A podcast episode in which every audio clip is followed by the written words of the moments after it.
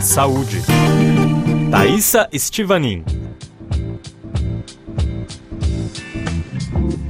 Como utilizar as novas tecnologias contra as desigualdades sociais? Os projetos em torno da economia solidária ganham cada vez mais espaço na França e envolvem associações incubadoras e startups.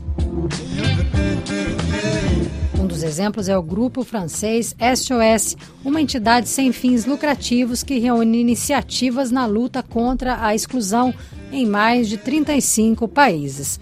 A empresa reúne associações e plataformas digitais colaborativas que possuem um modelo econômico próprio de financiamento baseado em doações ou no crowdfunding, por exemplo. Uma delas, a Reconnect, propõe desde setembro um serviço inédito: arquivar ou atualizar os documentos dos sem-teto que vivem nas ruas de Paris, além de ajudá-los na burocracia do dia a dia.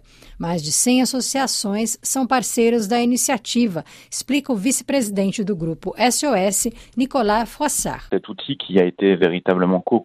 Esse dispositivo foi construído em parceria com os trabalhadores sociais e responde inteiramente a essa necessidade, o que explica por que muitas estruturas estão desenvolvendo a ferramenta na França e agora também no exterior. Também desenvolvemos o dispositivo no Canadá, por exemplo exemple.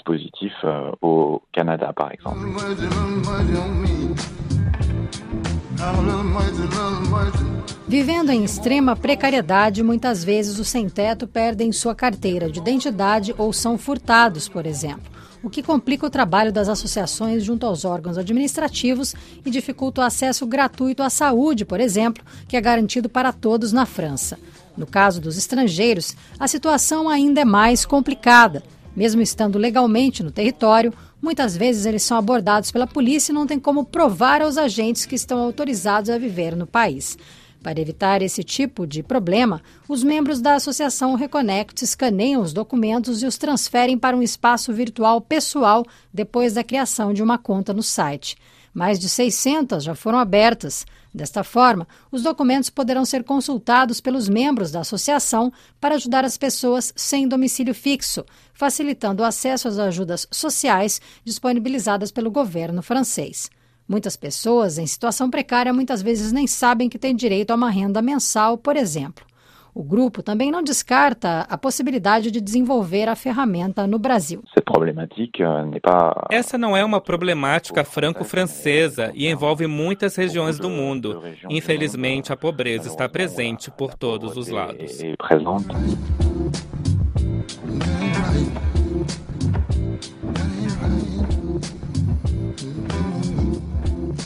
Outra plataforma divulgada pelo grupo SOS é a Hackative uma rede social diferente que conecta as associações e os cidadãos que moram em uma mesma região e querem exercer diferentes atividades voluntárias. A plataforma digital, que teve início em Paris, também trabalha com instituições públicas e privadas interessadas em desenvolver ações de voluntariado. Os excluídos não são o único público-alvo do grupo. Outros exemplos são as plataformas Cher Voisin, onde as pessoas podem emprestar objetos ou vender serviços, evitando a compra de materiais que serão inutilizados rapidamente. O vice-presidente do Grupo SOS também cita UP, uma rede social que reúne pessoas sensíveis ao tema da inovação e implantação de ideias em seu território. Um formato que reúne formadores de opinião e que Nicolas Froissart espera também desenvolver no Brasil. Ficaríamos felizes que essa iniciativa se desenvolvesse na América Latina. No programa de hoje, ouvimos Nicolas Froissart, vice-presidente do grupo francês SOS, entidade sem fins lucrativos que reúne associações que lutam contra a precariedade.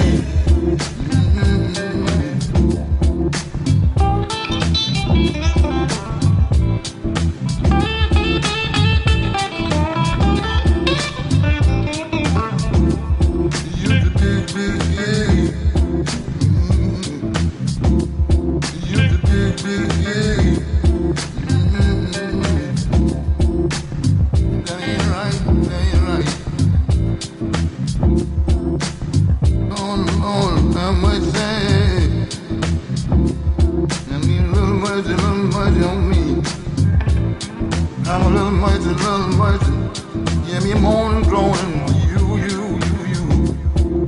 Give me morning groaning, me, good in the morning.